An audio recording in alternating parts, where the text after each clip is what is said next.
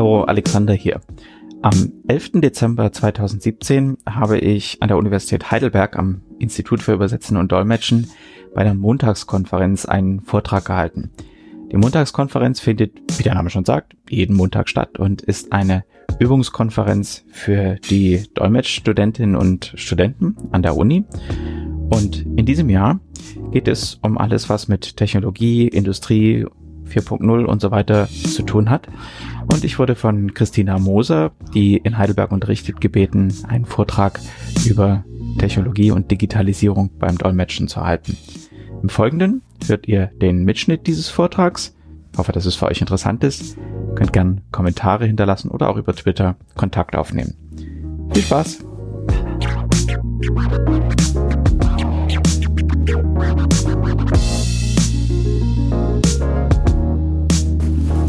Ganz herzlichen Dank.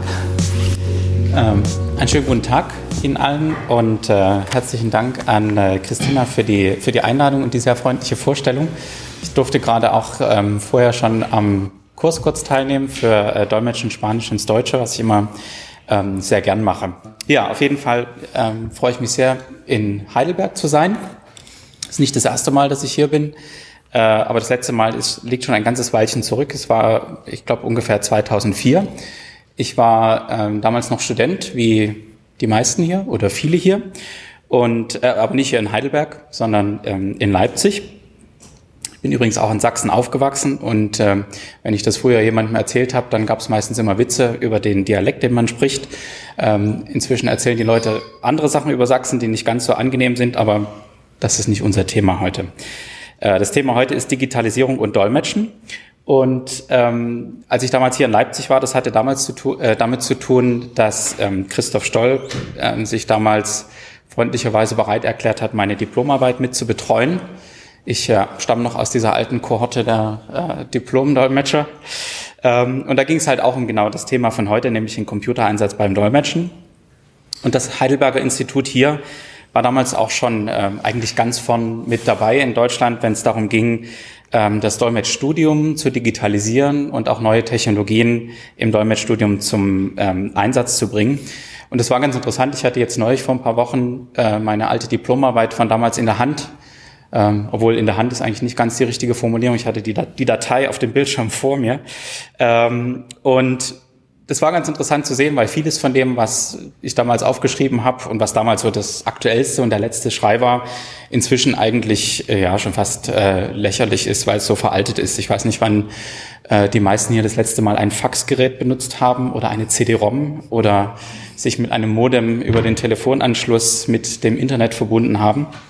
Dürfte schon ein Weilchen her, äh, her sein. So wie auch meine Studienzeit wenn ich mal ganz kurz nostalgisch werden darf.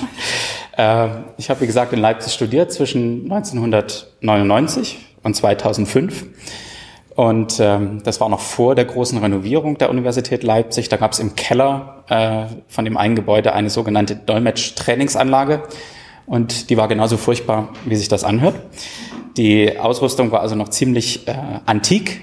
Man konnte auch äh, die eigene Verdolmetschung schon mitschneiden. Dafür brauchte man aber Audiokassetten. Ich weiß nicht, ob hier noch jemand weiß, was Audiokassetten waren. Ähm, die musste man dann hier in den Kasten einlegen. Der waren etwa so groß wie dieser Schreibtisch hier. Und dann konnte man das also äh, aufzeichnen und sich zu Hause dann wieder anhören. Äh, drahtlosen Internetzugang gab es natürlich damals noch nicht. Inzwischen äh, ist das überhaupt nichts Besonderes mehr. Damals musste man dann ebenfalls in die Keller hinabsteigen ins Universitätsrechenzentrum, wenn man irgendwas im Internet machen wollte. Und auch das Verzeichnis der Lehrveranstaltungen, das gab es damals noch nicht im Internet, sondern es wurde dann immer so als kleines DIN A5-Heftchen ausgedruckt. Und äh, da hatte man dann seine ganzen Notizen drin und den Stundenplan. Und wenn das mal verloren gegangen ist, war man immer ziemlich aufgeschmissen. Okay, genug Nostalgie. Äh, diese schnellen Entwick Entwicklungszyklen und dass sich ständig etwas tut, das ist ja auch nichts Ungewöhnliches im Bereich der, der Technologie. Was, was für mich eigentlich ganz schön war, als ich auf diese Diplomarbeit geschaut habe, war, dass ich eigentlich feststellen konnte, dass inzwischen im Dolmetschen die Benutzung von Technologie sehr viel natürlicher, selbst viel, sehr viel selbstverständlicher geworden ist. Und ähm, wenn Sie jetzt gedacht haben, der Blick zurück nach 2004, das war schon Nostalgie, dann habe ich eine schlechte Nachricht, weil ich gleich noch ein bisschen weiter in die Geschichte zurückgehen wollte. Ähm, nicht ganz zurück bis zum Anfang der Zeit, obwohl ja immer ganz gern gesagt würde, dass äh, Dolmetschen der zweitälteste Beruf der Menschheit ist. Nicht ganz so weit, aber zumindest bis zu den äh, Nürnberger Kriegsverbrecherprozessen. Ich war jetzt gerade letzte Woche ähm, beruflich in Den Haag und ähm, da gibt es zurzeit im Rathaus eine Ausstellung über die Geschichte des Simultandolmetschens. Organisiert wird das Ganze vom, äh, von der IC, also vom Internationalen Konferenzdolmetscherverband. Und ähm, die Ausstellung, die tingelt jetzt schon eine ganze Weile durch die Gegend, war vielleicht auch schon in Heidelberg vermutlich, ja, genau. Ähm, und das ist eigentlich super interessant, wenn man sich das mal genauer anschaut, auch mit den Fotos und den Erklärungen und so weiter. Also wer es noch nicht gesehen hat, kann ich sehr empfehlen.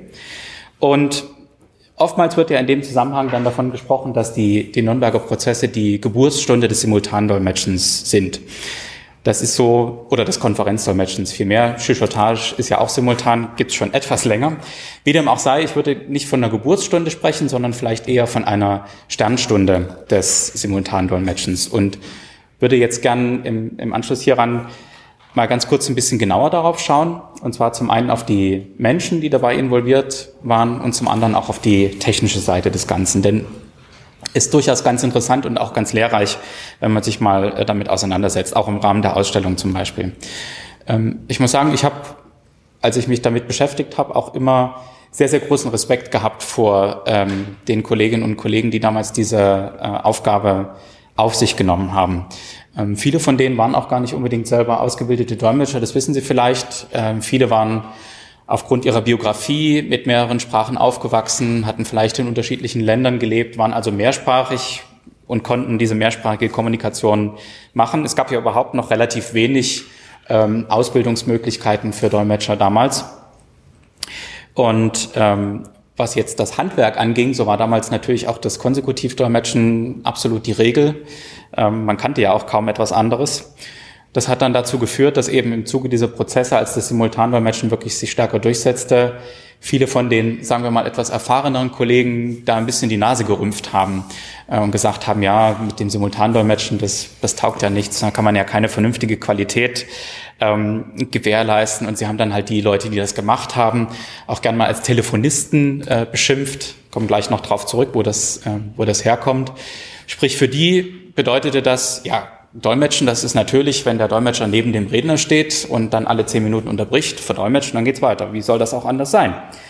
Ähm, und dann kommt natürlich erschwerend noch hinzu, das Thema, ähm, was damals zu verdolmetschen war. Also das waren so ziemlich die schlimmsten Dinge, die man sich wahrscheinlich vorstellen kann. Ähm, Gräueltaten, Kriegsverbrechen ähm, und wahrscheinlich auch nicht unbedingt besonders sympathische Redner, die man zu verdolmetschen hatte, ganz klar. Und es kommt ja auch hinzu, dass einige von denen, die dort als Dolmetscherinnen und Dolmetscher eingesetzt waren, ja zum Teil auch selber die Erfahrung gemacht haben, dass Angehörige im Krieg gefallen sind, Angehörige in Konzentrationslager gekommen sind, dort zu Tode gekommen sind und so weiter. Und jetzt kann man sich, naja, oder wahrscheinlich auch nicht vorstellen, was das bedeutet, wenn man das dann alles nochmal dolmetschen muss. Ähm, insofern, als ich, mich das, als ich mir das angeschaut habe, musste ich dann auch so ein bisschen dran denken, dass es ja jetzt auch viele Kollegen gibt, die zum Beispiel für Geflüchtete dolmetschen in diesen Aufnahmelagern, was wahrscheinlich zum Teil auch, auch eine ähnlich schwierige Situation ist. Aber dann wollte ich auch äh, noch etwas sagen zur technischen Seite des Ganzen. Also von dem Setup, wie wir es jetzt hier sehen, äh, in der KS2 konnte man natürlich davon äh, damals nur träumen. Ist, äh, ganz klar. Also es gab, wenn Sie die Fotos gesehen haben, und ich gehe mal davon aus, dass man zumindest die Fotos schon gesehen hat, ist ja ganz deutlich sichtbar, sie hatten keine komfortablen äh, Kabinen, die Kollegen hier, ähm, sondern waren meistens halt nur durch diese halben Glasscheiben äh, vom Saal abgetrennt. Die Kopfhörer, das sieht man auch schon auf den Fotos, sind natürlich uralt, furchtbar unbequem, mit einer entsprechend schlechten Tonqualität, wie man sich vorstellen kann. Ähm, dann war es auch so, dass es pro Sprache immer nur ein Mikrofon gab, was man sich also hinten und drüber äh, reichen musste.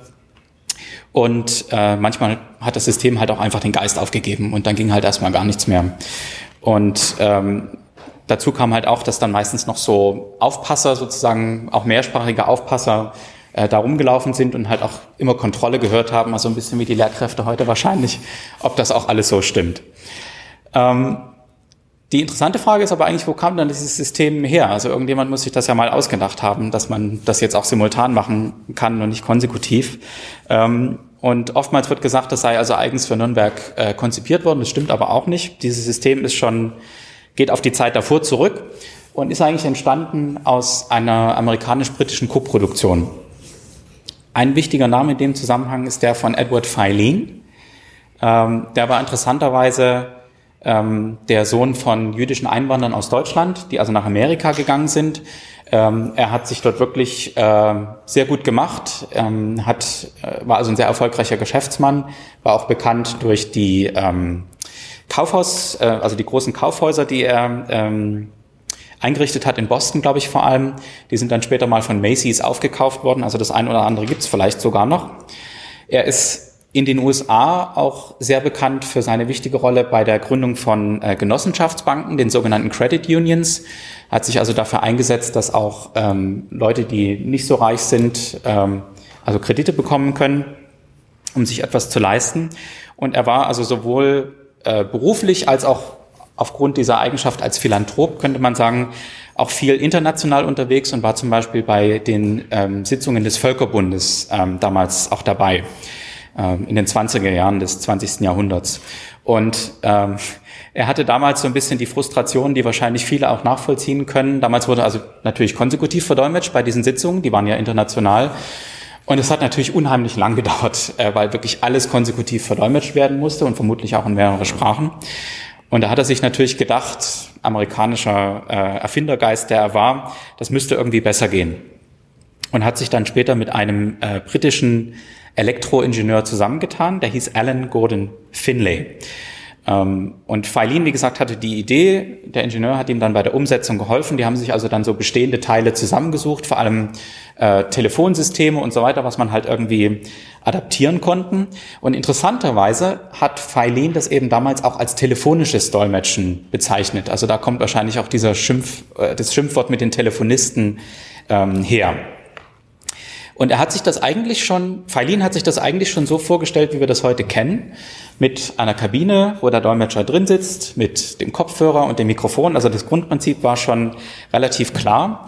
Der einzige Unterschied war, dass, so wie Feilin sich das vorgestellt hat damals, sollten die Redebeiträge vorher von dem Übersetzer übersetzt werden und der Dolmetscher sollte das dann äh, einfach nur noch vorlesen.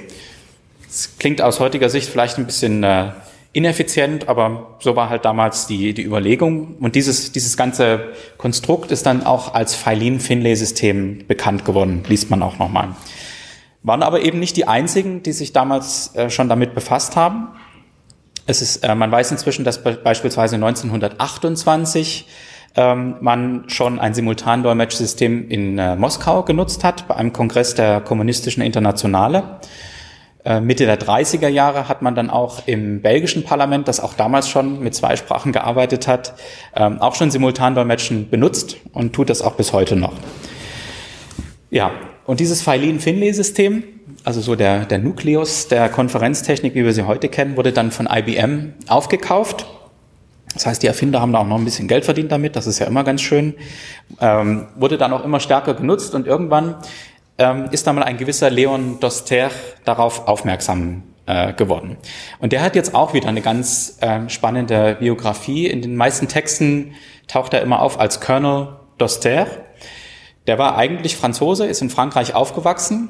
Dann kam irgendwann die deutsche Besatzung. Ähm, er musste Deutsch lernen und hat das offenbar auch sehr gut hinbekommen, weil er dann schnell auch quasi als Dolmetscher hinzugezogen wurde, wenn es irgendwas mit den Besatzern zu besprechen gab.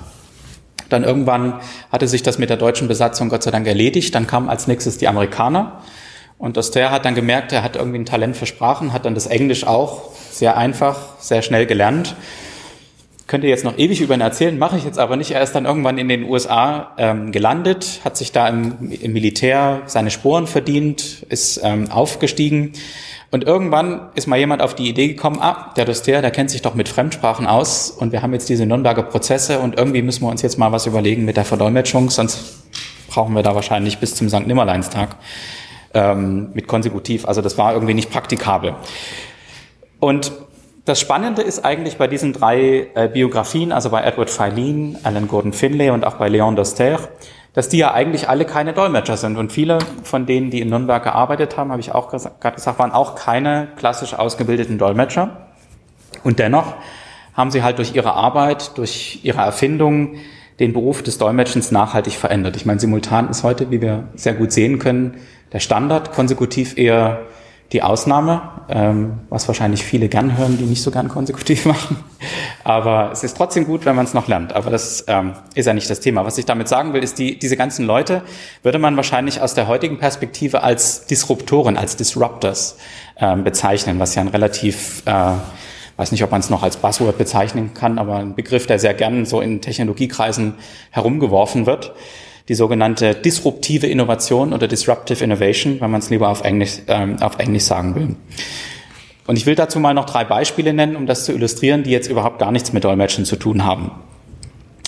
Wenn Sie jetzt zum Beispiel an Hochsprung denken, also die Sportdisziplin bei den Olympischen Spielen, stellen Sie sich wahrscheinlich jemanden vor, auch wenn Sie es nur in den Nachrichten gesehen haben, der rückwärts über die Stange springt. Früher war es aber, gab es eine völlig andere Technik dafür, nämlich eine Technik, wo man zuerst mit den Beinen quasi so scherenmäßig drüber gesprungen ist. Und das geht auf einen gewissen Richard Fosbury zurück, dass das heute anders ist. Und das Interessante war, er hat sich diese neue Technik eigentlich nur ausgedacht und angeeignet, weil er mit der alten Technik nicht hoch genug gesprungen ist. Das heißt, er hatte eigentlich keine realistische Chance bei den Wettbewerben äh, wirklich gut abzuschneiden und ist dann auf diese neue Technik gekommen, die bis heute auch noch Fosbury Flop heißt. Ist also überhaupt kein Flop, sondern äh, inzwischen absoluter Standard. Zweites Beispiel äh, wäre Google. Äh, wer das Internet schon etwas länger nutzt, kann sich vielleicht noch an Suchmaschinen wie Alta Vista und dergleichen erinnern. Ähm, Google hat aber damals, äh, als sie angefangen haben, einfach alles komplett anders gemacht. Die haben halt nicht gesagt, okay, wir müssen jetzt irgendwie mal so einen Katalog aufbauen mit allen Webseiten, die es gibt. Das ging dann einfach nicht mehr. Das heißt, die, die haben eigentlich diese Suchmaschinentechnik, wie wir sie heute kennen, entwickelt, wo diese Roboter also ständig das Internet durchkreuzen, daraus einen großen Index erstellen, in dem man dann suchen kann. Das hat Google also auch revolutioniert. Und das dritte Beispiel ist eins, das wir wahrscheinlich alle kennen in der einen oder anderen Form, nämlich das iPhone von Apple. Ein beliebtes Beispiel, aber es ist einfach auch ein sehr gutes Beispiel. Als damals die ersten Gerüchte aufkamen, ja, Apple, die äh, entwickeln wahrscheinlich ein Telefon oder ein Smartphone, da haben natürlich die die Chefs der großen Unternehmen gesagt, naja, das wird ja nie im Leben was. Also der Chef von Palm, ich weiß nicht, ob sich die einen oder anderen noch dran erinnern können. Damals gab es diese Palm Pilots, die halt so intelligente Assistenten waren, haben gesagt, das kriegen die nie hin. Also wir arbeiten da seit Jahren dran und es ist so total schwer und das kann ja nicht sein, dass jetzt die Computerhersteller hier einfach äh, reinschneiden und plötzlich das Ganze über den Haufen werfen. Und das ist natürlich, wie wir wissen, genau das, was passiert ist weil eben Apple und andere dann auch verstanden haben, das hier, das ist eigentlich kein Telefon, sondern das ist eben ein kleiner Computer. Das also Beispiele für diese Disruption, für wirklich revolutionäre Veränderungen, die stattgefunden haben und die halt diejenigen, die in dem Markt drin waren, in dem klassischen Telefonmarkt, sich gar nicht vorstellen konnten, wie man da hinkommt. Es brauchte halt jemanden von außen, der frische Ideen hatte, frische, frische Perspektiven, um da wirklich was, ähm, was zu schaffen. Und so ähnlich kann man es, glaube ich, auch sagen mit Nürnberg. Vorher haben halt alle gesagt, ja, Dolmetschen, das ist ja konsekutiv, was soll denn das sonst sein? Es geht doch gar nicht anders gleichzeitig. Und heute ist konsekutiv die, die Ausnahme. Also manchmal braucht es halt wirklich diesen Blick von außen und ganz klar, konsekutiv wären, wären die Nürnberger Prozesse wahrscheinlich nicht zu schaffen gewesen. Und so, ähm, durch das Simultandolmetschen ist es halt gelungen, einen Gerichtsprozess äh, Prozess zu organisieren, der, der relativ zügig vorangegangen ist, auch wenn es natürlich lang gedauert hat, der fair war und der, was ja auch ganz wichtig ist, auch für die Weltöffentlichkeit transparent und nachvollziehbar war. Ähm, auch wenn es natürlich ein großes Risiko ist oder war, was man damit eingegangen ist und wenn es sicher auch viele technische Probleme da gab, ganz klar, hatte ich ja auch schon gesagt. Auf jeden Fall hat in den Jahrzehnten seitdem das Simultandolmetschen, kann man denke ich schon so sagen, zu einer Demokratisierung mehrsprachige Kommunikation geführt. Seien es jetzt die Gewerkschafter, die sich also vor gut äh, 100 Jahren in der ILO zusammengesetzt haben, um für bessere Arbeitsbedingungen zu kämpfen, oder die kommunistische Internationale oder das belgische Parlament oder eben auch internationale Organisationen, ja, wie der Europarat oder die Vereinten Nationen, die das eben auch nutzen, das Simultandolmetschen und die eben sagen, wir wollen nicht die, die gut Fremdsprachen können, sondern wir wollen die Leute hier haben, die sich mit ihrem Fachbereich gut auskennen. Und um die Fremdsprachen kümmern sich halt die Fremdsprachenexperten, sprich die Dolmetscher.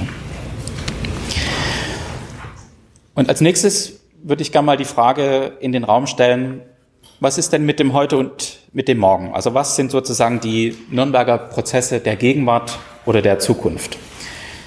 Ähm, ich denke, viele von uns würden da direkt an das Remote-Dolmetschen oder das Ferndolmetschen denkend. Gehe ich jetzt einfach mal davon aus. Und da gibt es natürlich jetzt viele Dinge, die man sich darunter vorstellen kann. Was, was ist eigentlich Remote-Dolmetschen? Die gängigste Variante ist wahrscheinlich, dass eben die Dolmetscher nicht im Raum sind, in den Kabinen, sondern in einem Raum nebenan oder aus der ganzen Welt übers Internet zugeschaltet werden, was auch immer. Dann gibt's die Remote Participation, wo also die Dolmetscher und die meisten Teilnehmer im Saal sind, wo aber Zuhörer und auch Redner manchmal von außen zugeschaltet werden über Videokonferenz. Oder es gibt zum Beispiel auch das ähm, mehrsprachige Webstreaming, so wie das Parlament das eben macht, wo die Plenarsitzungen mit Verdolmetschung in bis zu 24 oder was auch immer Sprachen eben auch ähm, gestreamt werden, so dass man aus der Ferne sich zuschalten kann. Ja, und das GIG, also die Generaldirektion Dolmetschen, gehörte auch äh, mit zu den ersten Einrichtungen, die das äh, getestet haben, bereits vor 1995, also diese mehrsprachigen Videokonferenzen mit Verdolmetschung. Damals hat man das relativ schnell wieder aufgegeben, was vor allem daran lag, dass die Technik einfach noch nicht so weit war. Das heißt, die, die Ton- und Videoqualität nicht gut genug war, was dann die einfach zu, zu starkem Stress, zu starker Ermüdung äh, geführt hat ähm, bei, den, bei den Dolmetschern. Es wurde, wurde also auch wissenschaftlich untersucht damals. Und sozusagen die Nürnberger Prozesse in Anführungszeichen für ähm, das Remote-Dolmetschen bei der, bei der Kommission, bei der EU-Kommission, ähm, war Hampton Court. Also wenn man das sagt in der Präsenz von EU-Dolmetschern, dann geht es immer gleich, ah ja. Äh, einige sind dabei gewesen, einige kennen es nur aus Erzählungen, so wie ich. Ähm, das Ganze war 2005. Damals äh, hatte Großbritannien den EU-Vorsitz inne. Und äh, man hatte damals beschlossen, dass das Gipfeltreffen der Staats- und Regierungschefs in Hampton Court stattfinden muss. Ähm, ich kannte das nicht, aber es ist äh, ein ganz altes, bekanntes Schloss irgendwo auf dem Land in Großbritannien. Ähm, es sollte aber unbedingt statt, dort stattfinden und die Sitzung der ganzen äh, Bigwigs sozusagen sollte eben unbedingt in diesem in dieser Grand Hall stattfinden. Und äh, anders als der Name vermuten lässt, war diese Hall nicht besonders grand, sondern ziemlich klein. Das Problem war nämlich, dass eigentlich nur der Sitzungstisch reinpasste, aber keine Dolmetschkabinen. Ähm, und da musste man sich dann was einfallen lassen. Und was man gemacht hat, ähm, man hat einfach dann draußen im Hof ein großes Zelt aufgebaut, die Dolmetschkabinen da reingestellt, Bildschirme davor gestellt und ähm, fertig war die Remote-Dolmetsch-Situation. Und ähm, soweit ich das verstanden habe, war das damals alles so ein bisschen improvisiert und man hatte eben auch noch keine größeren Erfahrungswerte. Aber es hat dann irgendwie doch ganz gut geklappt letzten Endes. Ähm, aber sorgt immer noch für sehr gemischte Reaktionen, wenn man das mit den Kollegen äh, bespricht. Und seit einigen Jahren gibt's äh, das Remote-Dolmetschen jetzt auch relativ regelmäßig, ebenfalls bei den Staats- und Regierungschefs. Ähm, man hat vor ein paar Jahren nämlich mal beschlossen, dass man gerne eine intimere Atmosphäre haben möchte für die Arbeitsessen, die es immer gibt, wo also die Herrschaften zusammensitzen und äh, arbeiten und essen, so dass also wirklich nur die die wirklich großen am Tisch sitzen und sonst niemand im Raum ist, damit man eben diese intime äh, Arbeits- und Diskussionsatmosphäre hat. Deswegen mussten also auch die Dolmetscher raus, auch wenn die Kabinen und so eigentlich alles da waren. Und ähm, deswegen gibt's jetzt also auch dieses Remote, obwohl das gar nicht so remote ist, sondern äh, der Saal, wo die Dolmetscher sitzen, der ist gar nicht so weit weg, ist in gleichem Gebäude nebenan. Aber gut, ähm, ist wieder ein ähnliches Setup wie damals in Hampton Court, nur dass es eben diesmal, diesmal kein Zelt ist, sondern ein ganz klassischer Tagungsraum mit Kabinen und eben den großen Bildschirmen. Äh, man kann sich das im Internet auch angucken. Man sieht dann also die, die Totale vom Sitzungsraum. Äh, man sieht immer ein, eine Nahaufnahme vom Redner, der gerade spricht. Ähm, man sieht auch die anderen Teilnehmer ganz gut. Also es ist ein unheimlich kompliziertes Setup, das man, glaube ich, auf dem Privatmarkt so ohne weiteres auch gar nicht ähm, vernünftig umsetzen kann. Deswegen gibt es auf dem Privatmarkt natürlich äh, zum Teil auch äh, so ein bisschen improvisierte Lösungen, die dann eben auch dazu beitragen, dass Remote-Dolmetschen nicht unbedingt den besten Ruf hat. Aber es ist auf jeden Fall was, was nicht kommt, sondern was schon da ist, womit man sich auseinandersetzen muss. Ähm, das sehen jetzt zum Beispiel die ähm, Kolleginnen und Kollegen in den USA, die im medizinischen Bereich arbeiten für die großen Krankenhauskonzerne. Da gibt es also im Moment sehr viele Entwicklungen hin zum Remote-Dolmetschen, dass die Kollegen also wirklich im Prinzip in einem Callcenter sitzen ähm, und dann bei unterschiedlichen medizinischen Gesprächen dann eben hinzugezogen werden und nicht mehr vor Ort sind, sondern das wirklich remote machen müssen. Und was auch natürlich für einige Bauchschmerzen und durchaus auch Probleme hervorruft. Ja. Dann ähm, macht die Generaldirektion Dolmetschen, was jetzt so in eine ähnliche Richtung geht, auch diese Virtual Classes. Ich weiß nicht, ob macht ihr gelegentlich nicht. Ja, das machen halt viele Universitäten, die auch etwas weiter entfernt sind, wo es also einfach eine Videokonferenz gibt zwischen, ähm, zwischen uns in Brüssel und den Unis vor Ort. Ähm, das gibt's für Konsekutivdolmetschen und Simultandolmetschen. Das heißt, wir halten Reden, die, Dolmetschen, äh, die werden dann verdolmetscht von den Studierenden vor Ort und wir geben dann Feedback ähm, und geben dann unseren Senf dazu. Ähm, das wird jetzt relativ intensiv schon gemacht, zum Teil auch mit mehreren Unis, die also gemeinsam zusammengeschaltet werden. Ist vielleicht schon so eine Art Vorbereitung auf das Remote-Dolmetschen, weiß ich nicht. Aber es, es funktioniert eben doch ähm, erstaunlich gut, finde ich. Ähm, bei der General, äh, Generaldirektion Dolmetschen beschäftigen wir uns auch relativ viel mit neuen technologischen Entwicklungen. Ähm, es gibt manchmal so, so Vorführungen, Demonstrationen von neuen Sachen. Ähm, wir sind auch eingebunden in die Aktivitäten bei der ISO, also Normungsarbeiten für fest eingebaute Kabinen, mobile Kabinen, für Remote-Dolmetschen ähm, oder auch ähm, die, die Entwicklung von neuen Dol äh, Dolmetschpulten sind wir auch ähm, mit involviert als Versuchskaninchen sozusagen. Ähm, und wir haben auch ein sehr genaues äh, Auge auf einen weiteren Punkt, den ich jetzt gern ansprechen wollte, nämlich die künstliche Intelligenz. Es ist ein bisschen schade, weil auch hier, wie mit diesem Disruption, Disruption, Disruption, ist das so ein Begriff, der dann irgendwann mal Fahrt aufnimmt und dann sieht man den wirklich ständig. Und da wird halt ähm, durch die Gegend geworfen, auch wenn es manchmal gar keine gute Begründung dafür gibt. Das heißt, jedes neue Stückchen Hardware oder Software, was man irgendwo sieht, da steht jetzt halt künstliche Intelligenz, auch wenn da vielleicht nicht wirklich viel künstlich, künstliche Intelligenz ähm, drinsteckt, was ist, das Problem ist, glaube ich, dass der Begriff einfach schlecht definiert ist und sich halt einfach dafür eignet, dass er so ein bisschen missbraucht wird. Ähm, dabei ist es ja eigentlich völlig unbestritten, dass äh, in diesem Bereich wirklich schon erhebliche Entwicklungen stattgefunden haben. Sie haben das vielleicht mitbekommen, ähm, dieses AlphaGo-Programm. Go ist ja so ein asiatisches Brettspiel. Ähm, ich will jetzt nicht sagen ähnlich wie Schach, weil dann wahrscheinlich die Schachliebhaber sagen, dass das nicht stimmt oder die Go-Liebhaber. Es ist aber auf jeden Fall ein sehr komplexes Brettspiel. Insofern war es eben sehr überraschend, dass ähm, ich glaube letztes Jahr äh, eine Software es eben geschafft, geschafft hat, den besten Go-Spieler der Welt ähm, zu besiegen und zwar auch relativ deutlich. Ich persönlich finde das eigentlich gar nicht so. Äh, also ich kann natürlich die, die Leistung durchaus anerkennen, aber es macht ja auch keinen Spaß, gegen den Schachcomputer zu spielen normalerweise, sondern es macht viel mehr Spaß, mit einem anderen Menschen Schach zu spielen. In, insofern weiß ich nicht, ob das jetzt wirklich so der tolle Durchbruch ist. Und ähm, dieselbe Software hat sich jetzt inzwischen angeblich auch selbst Schach beigebracht und spielt jetzt auch besser Schach als äh, alle Großmeister zusammen. Ich glaube, da muss man immer ein bisschen, ein bisschen vorsichtig sein. Aber klar ist, ist ja auch, dass die Ingenieure schon seit bestimmt 50, 60 Jahren daran arbeiten, jetzt endlich mal dieses nervige Humanübersetzen oder Humandolmetschen abzuschaffen und das jetzt also endlich mal mit dem Computer zu machen, weil das natürlich dann viel, viel besser geht. Und ich glaube, aus der sozusagen Laienperspektive, also jemand, der nicht Übersetzer oder Dolmetscher ist oder sich nicht beruflich mit Fremdsprachen beschäftigt, ist es, glaube ich, auch ganz gut nachvollziehbar. Weil das natürlich nervt, wenn nicht alle die gleiche Sprache sprechen und man dann irgendwie Vokabeln lernen muss oder im Urlaub sich nicht so richtig verständigen äh, kann. Für uns ist es natürlich gut, weil wir damit unser Brot verdienen und weil uns das auch äh, hoffe ich doch mal, sehr viel Spaß macht. Ähm, auf jeden Fall kann man, glaube ich, sagen, dass es so ungefähr seit es Computer gibt, auch immer jemanden gegeben hat, der versucht hat, die Computer dazu zu bringen, dass sie übersetzen können, also maschinelles Übersetzen ähm, zu machen. Und da hat, hat man ja unterschiedlichste Sachen ausprobiert. Ähm, bloß um das mal ganz kurz zusammenzufassen, die, am Anfang hat man eben versucht, diesen Maschinen irgendwie die Regeln der menschlichen Grammatik beizubringen. So. Ich glaube, wir alle hier im Saal haben schon mal versucht, ein oder mehrere Fremdsprachen zu lernen und versuchen, diese Grammatik, und haben versucht, diese Grammatik zu verstehen. Ist nicht immer so ganz einfach. Ich glaube, da sind wir uns einig. Und äh, man hat dann auch relativ schnell festgestellt, dass das eigentlich wenig Sinn hat, weil der Computer damit nicht wirklich viel anfangen äh, kann. Und später, als die Computer dann noch leistungsfähiger äh, geworden sind, hat man gedacht, naja, Vielleicht kann man jetzt einfach mal schon übersetzte Texte nehmen und die in diese Computer einspeisen und äh, dann kriegen die das vielleicht irgendwie hin. Ne? Das war dann diese statistische Maschinenübersetzung. Und da konnten wir als menschliche Übersetzer sozusagen uns äh, auch noch damit brüsten, dass wir dann zumindest das Futter oder das Vorbereitungsmaterial für den äh, Computer bereitgestellt haben. Das war dann auch schon ein bisschen besser.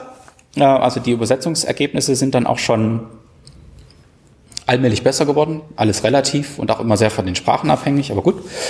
Und vor einigen Jahren gab es dann im Prinzip den nächsten Quantensprung, also die, so der nächste dritte große Schritt, die sogenannte neuronale oder neurale maschinelle Übersetzung. Auch hier nimmt man halt wieder diese großen Korpora von Paralleltexten, die in das System eingefüttert werden.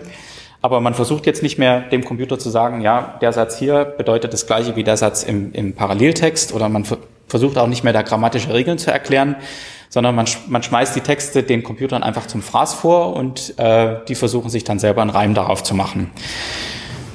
Und das Blöde ist, dass das erstaunlich gut funktioniert, äh, zumindest für bestimmte Sprachkombinationen. Ähm, ich versuche schon seit einer Weile zu verstehen, was so ein neuronales Netz eigentlich ist. Ist mir noch nicht so richtig gelungen. Falls es hier jemand weiß, ich nehme das sehr gern entgegen. Ähm, bis dahin muss ich mich dann noch mit meinem gefährlichen Halbwissen weiter durchwursteln. Ähm, aber ganz klar ist, die Qualität ist dadurch auch wieder besser geworden. Also wenn wir Google Translate benutzen oder auch ähm, die Bing-Übersetzungsmaschine von Microsoft oder auch die äh, maschinelle Übersetzung von Facebook, die ähm, nutzen eigentlich jetzt fast alle diese neuronale maschinelle Übersetzung. Und ja, die Über Ergebnisse sind manchmal noch zum Lachen, aber manchmal doch erstaunlich gut. Also ich denke, wir alle haben schon Übersetzungen gesehen, wo wir uns gedacht haben, hm, das ist wirklich schon ziemlich gut. Aber das Problem ist eben hier auch, wie so oft, dass, ähm, dass es immer sehr von der Sprachkombination abhängig ist. Genau. Ähm, deswegen ist es da auch immer wichtig, äh, nicht zu sagen, ja, maschinelle Übersetzung taugt sowieso nichts und es bringt auch nichts zu sagen, maschinelle Übersetzung wird jetzt morgen äh, uns allen sozusagen die Arbeit wegnehmen. Also weder schwarz noch weiß trifft eigentlich zu, sondern man muss das äh, ein bisschen differenziert ähm, betrachten. Aber ganz klar ist, dass die, die großen Technologieunternehmen wirklich mit Hochdruck daran arbeiten, natürlich auch ähm, sehr viele qualifizierte ähm, Leute daran gesetzt haben. Und interessant ähm, finde ich auch zu beobachten, wie die Technologiefirmen das unterschiedlich angehen. Ähm, Google Translate hat ja vor allem diese, diese textbasierte Übersetzungsmaschine sozusagen. Das ist so das, das, was man kennt. Ah ja, Google Translate, haben alle schon mal davon gehört. Und Microsoft hat das zwar auch, aber macht eigentlich am meisten Werbung mit diesem sogenannten Skype Translator. Ähm, diese äh, Demonstration haben Sie vielleicht auch schon mal gesehen. Die haben also diese Übersetzungsmaschine mit, mit Skype verknüpft, also mit dieser Videokonferenzsoftware und sagen halt, dass man da jetzt auch äh, Gespräche über Sprachgrenzen hinweg ähm, führen kann. Im Moment ist das alles noch ein bisschen experimentell. Also für, für Telefonate funktioniert das im Moment mit acht Sprachen, glaube ich, und für getippte, also für Chatgespräche mit 50 Sprachen. Ähm, ist auf jeden Fall sehr interessant ähm, zu beobachten. Und ähm, dann kommt natürlich auch immer gleich so die Frage, ja, wie ist denn das jetzt mit dem maschinellen Dolmetschen? Geht das denn auch irgendwie? Ähm, und im Prinzip lautet die Antwort ja, mit Sternchen, würde ich mal sagen. Ähm, von der Funktionsweise her ist das eigentlich ganz einfach. Und das liegt auch daran, dass manche Leute sagen, nein, das ist aber kein, ähm, das ist kein maschinelles Dolmetschen, sondern das ist, Moment, jetzt muss ich überlegen, äh, Text, äh, wie war denn das? Nicht maschinelles Dolmetschen, sondern Text-to-Speech-Translation oder so. Ähm, also da kommt so ein bisschen auf die Feinheiten ab. Ich will mal kurz erklären, was ich damit meine. Ähm, das Grundprinzip ist also beim maschinellen Dolmetschen in Anführungszeichen, dass zunächst äh, der Redner etwas sagt, der Computer diesen Text ähm, sozusagen aufnimmt und den gesprochenen Text in normalen Text, also geschriebenen Text umwandelnd. Das ist die Speech-to-Text-Phase. Ähm, und jetzt haben wir wahrscheinlich alle schon mal äh, diese intelligenten Assistenten benutzt, also Siri, Alexa und wie sie alle heißen. Und das funktioniert ja eigentlich meistens äh, ganz gut. Also man kann irgendwelche Befehle ins Telefon sprechen oder eine SMS diktieren und dann geht das schon relativ gut. Das heißt, hier ähm, sind eigentlich auch schon bei der, bei der Spracherkennung sehr gute Fortschritte gemacht worden. Dann kommt der zweite Schritt, dass dieser konvertierte Text maschinell übersetzt wird von der einen Sprache in die andere. Hatte ich gerade schon ein bisschen was dazu gesagt. Und der dritte Schritt ist dann, dass dieser übersetzte Text wieder in natürliche Sprache ähm, ausgegeben wird, also Sprachsynthese oder Text-to-Speech. Und deswegen sagen halt viele Leute, ja, das ist ja eigentlich kein Dolmetschen, sondern das ist ja, die nehmen sich ja dann die Wörter und dann übersetzen sie die Wörter und spucken die Wörter wieder aus. Das ist ja eigentlich nicht das, was Dolmetschen ausmacht. Und das stimmt ja eigentlich auch. Ähm, und ein Problem, was es ja im Moment auch noch gibt, ist, dass diese, diese ganzen Programme, Google Translate und so weiter, eigentlich immer eine Internetverbindung brauchen. Die meisten zumindest. Nicht alle, aber die meisten. Das heißt, äh, wenn man irgendwo in der Pampa unterwegs ist und keine Internetverbindung hat, dann hat es sich der ganze Traum mit dem äh, automatischen Übersetzer schon wieder erledigt. Ähm, und der Grund dafür ist halt einfach, dass die, diese kleinen Taschencomputer zwar schon sehr leistungsfähig sind, aber eben noch nicht so leistungsfähig, dass sie diese ganze Übersetzung selber machen können.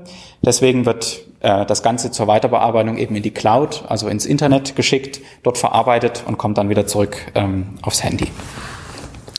Und deswegen versuchen halt jetzt ähm, bestimmte Firmen ähm, eben da auch anzusetzen und zu sagen, na ja, warum soll ich denn jetzt das Handy nehmen? Vielleicht kann ich das ja auch in so einen kleinen Kopfhörer reinbauen oder vielleicht in so ein Extragerät, damit man jetzt nicht immer äh, die Batterie vom Handy ähm, zu stark in, in Anspruch nehmen muss.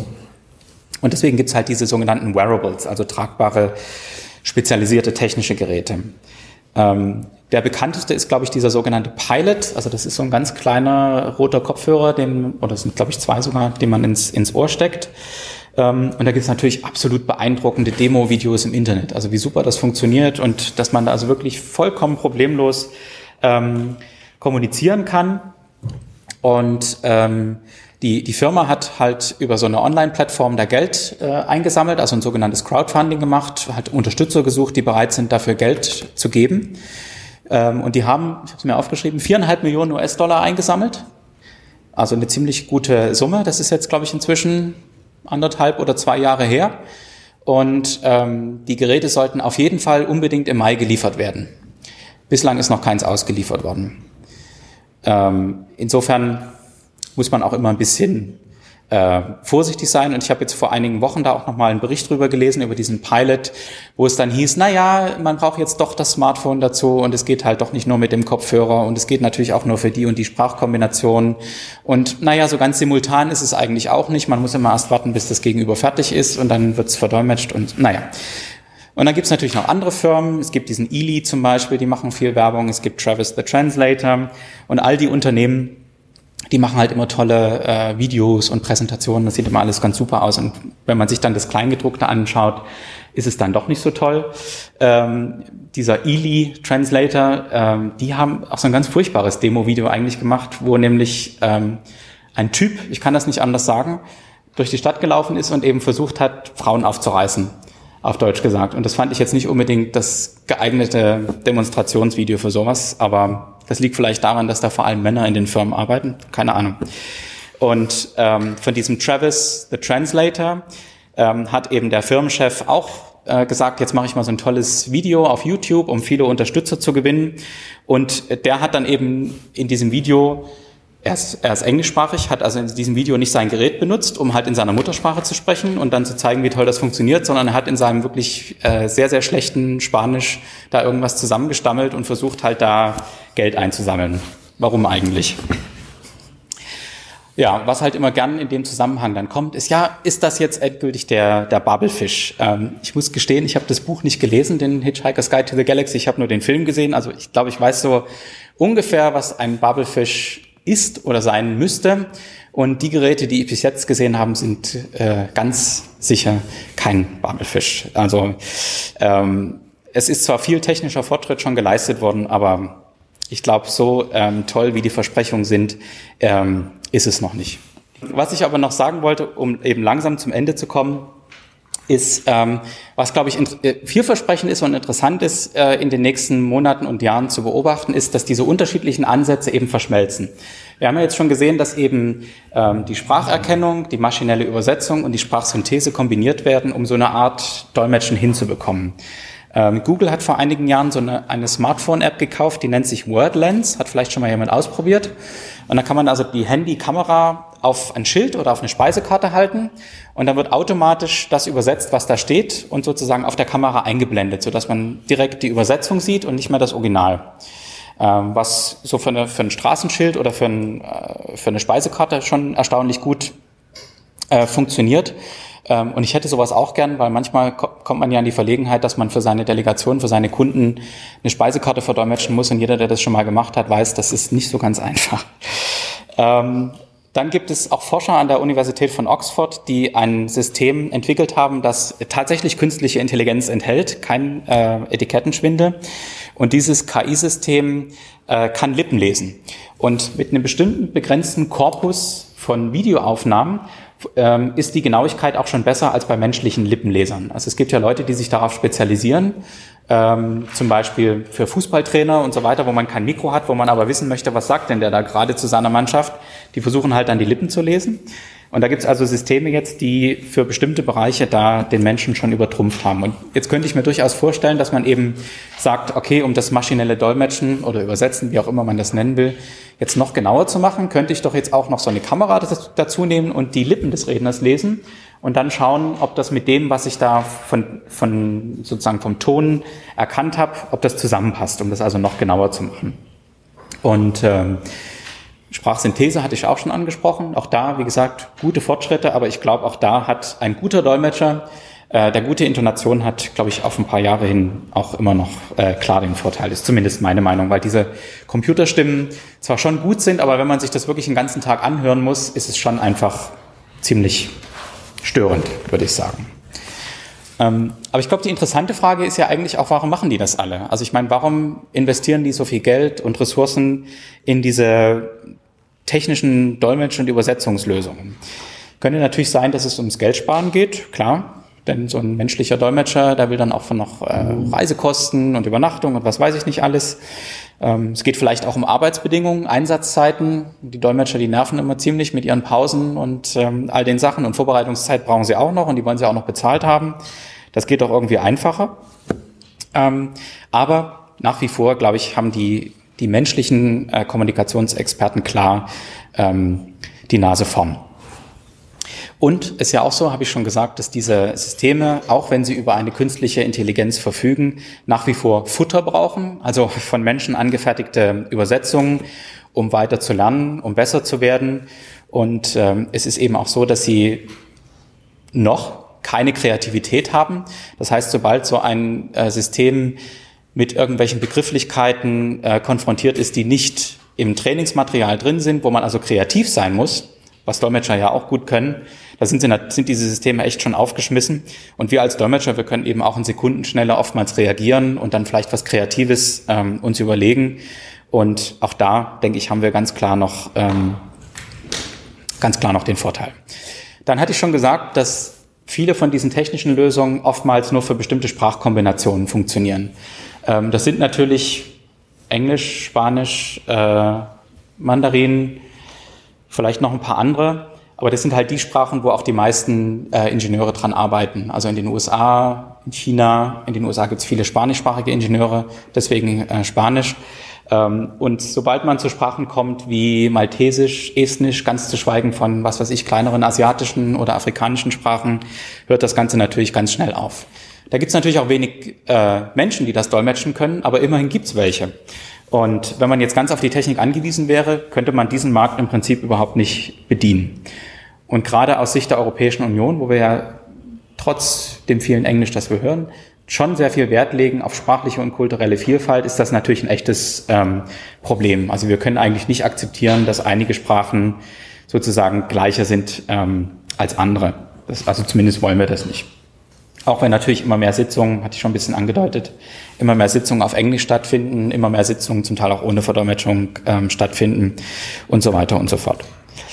Ähm, dann gibt es noch einen weiteren Punkt, der für uns auch wichtig ist, weil wir eben im, in der General Generaldirektion Dolmetschen viele Sitzungen äh, dolmetschen, die eben sehr sensibel sind, ähm, sehr hochrangig sind, äh, wie eben die Staats- und Regierungschefs.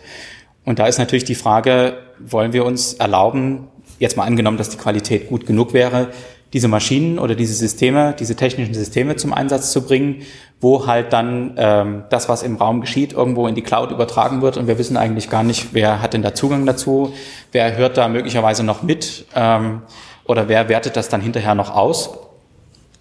Ähm, wollen wir wirklich, dass, dass diese Sachen, die einer Geheimhaltung unterliegen, eben wirklich an ausländische Unternehmen ähm, gelangen oder nicht? Also das ist zumindest etwas, worüber man auf jeden Fall nachdenken sollte.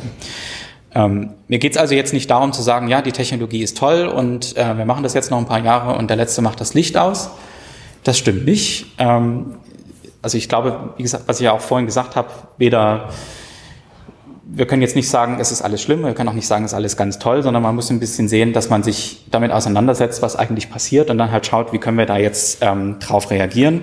Gibt es immer ein gutes Zitat, was auch sehr gern ähm, genommen wird, dass eben Dolmetscher nicht durch Technologie ersetzt werden, sondern durch andere Dolmetscher, die Technologie gut zu nutzen wissen. Das ist, denke ich, das, was man, was man mitnehmen kann.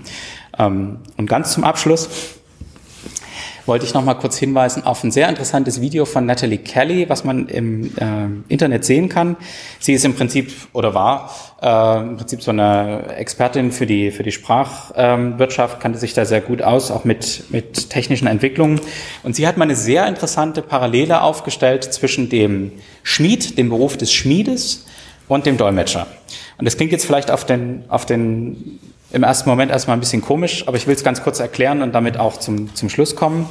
Ähm, eine Parallele ist zum Beispiel, dass man sich vom Handwerk zur Wissenschaft entwickelt hat. Das heißt, die Menschheit hat mehrere tausend Jahre gebraucht, ähm, bis sie festgestellt hat, aha, das da äh, im Berg drin, das ist Erz, da kann ich was draus machen, das kann ich einschmelzen, da kann ich Metall draus machen, da kann ich dann Werkzeuge herstellen. Das hat halt ziemlich lange gedauert, aber irgendwann hat das ganz gut funktioniert. Übersetzen und Dolmetschen ist auch schon ein sehr uralter Beruf, ist aber eben inzwischen auch professionalisiert. Es gibt Dolmetschtechnologie, Übersetzungstechnologie, es gibt eine Dolmetschwissenschaft, also auch da diese Professionalisierung, das als Parallele. Eine weitere Parallele ist, dass an dem Beruf eigentlich immer mehr dran ist, als man denkt. Ähm, denn beim, beim Schmied, beim Hufschmied war es ja so, der hat seinen Ofen jetzt nicht nur genutzt, um Hufeisen herzustellen, sorry, an die Dolmetscher oder Werkzeuge zu machen oder Waffen zu schmieden, sondern äh, die Leute aus dem Dorf konnten da auch hingehen und ihr Brot backen ja, oder äh, andere Sachen im Zubereiten. Und so sind eben Dolmetscher und Übersetzer auch mehr als nur wandelnde Wörterbücher. Also wir können auch andere Dienstleistungen anbieten und das müssen wir uns, denke ich, noch stärker klar machen. Ähm, dann waren die Schmiede eine wichtige Voraussetzung für die Industrialisierung, für das Maschinenzeitalter, weil sie eben Metall hergestellt haben, Maschinen, Werkzeuge. Und parallel dazu waren Dolmetscher, denke ich, auch ein wichtiger Faktor für die Globalisierung, für diese internationale Verständigung. Sie leisten eine ganz wichtige Rolle in der Justiz und auch äh, in den Krankenhäusern, in der Medizin. Und ich hatte ja schon gesagt, die Übersetzer füttern die Übersetzungsmaschinen, auch gesagt, ganz wichtig. Ähm, eine weitere Parallele wäre eben, dass man sich diversifizieren muss, dass man sich weiterentwickeln muss. Ich glaube, wir alle kennen John Deere, also die Firma mit den Traktoren, und Henry Ford, die Firma mit den Autos. Beide waren ursprünglich gelernte Schmiede und haben dann eben was draus gemacht, würde ich jetzt mal sagen. Und so sind eben Übersetzer und Dolmetscher nicht nur Leute, die Wörter von der einen Sprache in die andere bringen, sondern eben mehr tun können. Sie können Inhalte an unterschiedliche Zielgruppen anpassen beispielsweise. Da denke ich, müssen wir noch mehr tun und die Übersetzer sind da schon einen Schritt weiter, denke ich. Und die letzte Parallele wäre eben, dass wir als Dolmetscher uns auch einsetzen müssen, für, was die Werkzeuge für unseren Beruf eingeht, angeht. Ein Schmied macht viele seiner Werkzeuge selber. Wir als Dolmetscher jetzt ganz konkret müssen also schauen, können wir mit diesen verschiedenen Technologiefirmen, die was auch immer herstellen, nicht unbedingt diese kleinen Gadgets, aber Konferenztechnologie beispielsweise, können wir mit denen ins Gespräch kommen? Äh, können wir schauen, dass sie eben nicht gegen uns arbeiten, sondern mit uns arbeiten. Das wäre ganz wichtig. Das heißt, ähm, zusammengefasst, Humandolmetscher sind aus meiner Sicht nach wie vor gefragt. Daran wird sich so schnell auch nichts ändern. Aber unsere Arbeit wird sich ändern. Unsere Arbeit wird sich weiterentwickeln. Aber die vielen Fähigkeiten, die wir über die Jahre entwickeln, auch in den Jahren des Studiums, die schwer sind, ich weiß das, ähm, die sind nach wie vor wertvoll und die werden auch zukünftig ähm, sehr wertvoll sein. Deswegen wäre mein Aufruf sozusagen an alle, sich zu informieren, zu schauen, was passiert, ähm, sich zusammenzuschließen in Berufsverbänden beispielsweise, Sachen ausprobieren, sagen was Gutes, sagen was Schlechtes und dann denke ich, kann man diese, können wir diese zukünftigen Entwicklungen für die Zukunft gemeinsam angehen und erfolgreich meistern. Danke.